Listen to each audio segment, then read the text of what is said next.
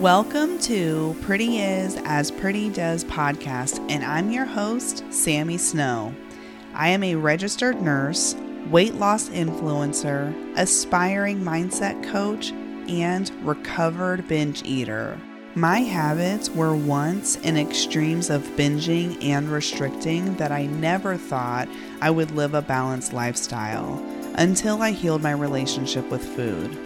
Saying goodbye to emotional eating and embracing a balanced lifestyle has led to an incredible relationship that I have with myself and with food. If pretty is as pretty does means you're as pretty as you treat other people, this podcast will inspire you to also treat yourself pretty. I will share with you my experiences to a balanced lifestyle, maintaining weight loss, experiencing food freedom, and how to love yourself where you're at today. Are you with me? Let's get started. Welcome back to Pretty Is As Pretty Does podcast, and I am so grateful that you're here with me today. I am excited that we're going to be talking about maybe the kind of eater that you are and how to be an intentional eater. I am going to describe many different kinds of eaters, and I'll just say that I'm guilty of being all of them in the past. I am very grateful that I have learned how to be an intuitive eater, how to learn my hunger and fullness cues how to honor those. And I'm excited to dive deep because as I was healing my relationship with food, these were things that I was practicing on a daily basis. How I changed my relationship with food is a direct reflection of how I started to think and treat food. Every time I sat down, I would always have this mantra and I'm definitely going to encourage you to create a mantra, and that's the first thing we'll talk about on how to be an intuitive eater. But first, let's talk about the distracted eater. You might be a distracted eater if you are on your phone, scrolling on Instagram. Maybe you're reading your emails, watching TV, on FaceTime with a loved one and you're just eating mindlessly, fork, mouth, fork, mouth. Maybe you're a bored eater watching a movie while eating a bag of popcorn mindlessly, eating Reese's Pieces mindlessly, have no idea the amount of calories that you just took in because, well, you just continued eating. Maybe you're an emotional eater and you want to celebrate because you've had such a great day. More likely, if you're an emotional eater, it's because you cope with your emotions by eating food. And it's more likely that you've had a bad day that you need to cope with food. So, whether you're an emotional eater who eats because you're celebrating or because you're coping, this is definitely for you. Maybe you're a binge eater. Maybe you've already had so much food today, but you're going to polish off the box of cereal anyway. Now it's time to sit down for a movie, and you have eaten more calories than you need in three days. But you're going to pop another bag of popcorn. Maybe you're going to finish off another entire box of candy, too. If you are any of the above, this is definitely going to be the episode for you. As I was healing my relationship with food, I would do these tips and tricks and I wasn't perfect, but I continued to practice. I know that if you've listened to any of my podcast episodes, I talk about creating a mantra for the way that you are going to show up and eat. And something that I would say to myself often is I am an intuitive eater. I respect my body. I listen to my hunger and fullness cues. When I first started healing my relationship with food, I would say this to myself, and it felt like bullshit. I mean, really, it felt like bullshit. I was in the habits of binging, being emotional, eating, being emotional, and eating some more. I literally felt like I was just blowing smoke up my own ass. But the more that I practice these mantras and saying them to myself, the more that I wanted to practice these mantras. And I started practicing.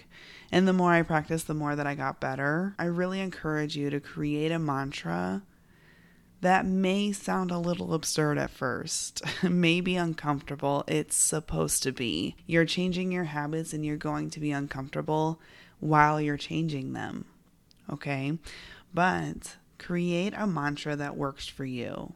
Create a mantra that will remind you of the reasons that you're getting started on healing your relationship with food. Another way to be an intuitive eater is to disarm all distractions. If you have a screen in front of you, whether that be your phone, your tablet, your iPad, your iMac, your TV, whatever it is, get rid of it. I really want to encourage you to sit down at the table with the plate of food in front of you and be intentional. You cannot be intentional if you are distracted with other things.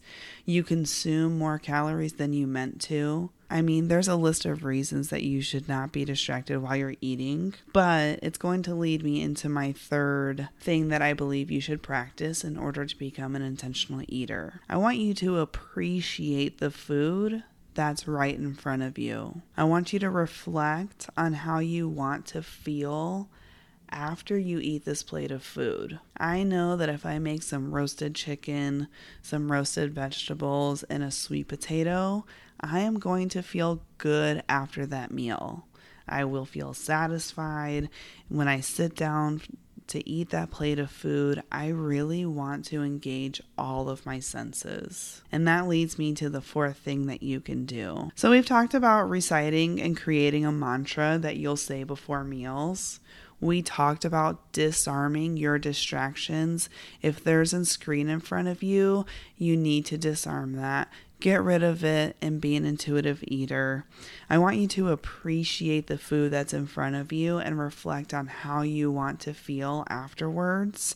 And the best way to do that is by engaging your senses. Do you smell the roasted chicken, the garlic lemon chicken? Do you see the crispy skin? Oh my gosh. The juicy insides, the textures and flavors. Oh my goodness. Talk about engaging your senses. When you take that first bite, I really want you to think and explain in your head all of the textures and flavors that you're experiencing. After you've indulged in a couple bites, I want you to practice putting your fork down.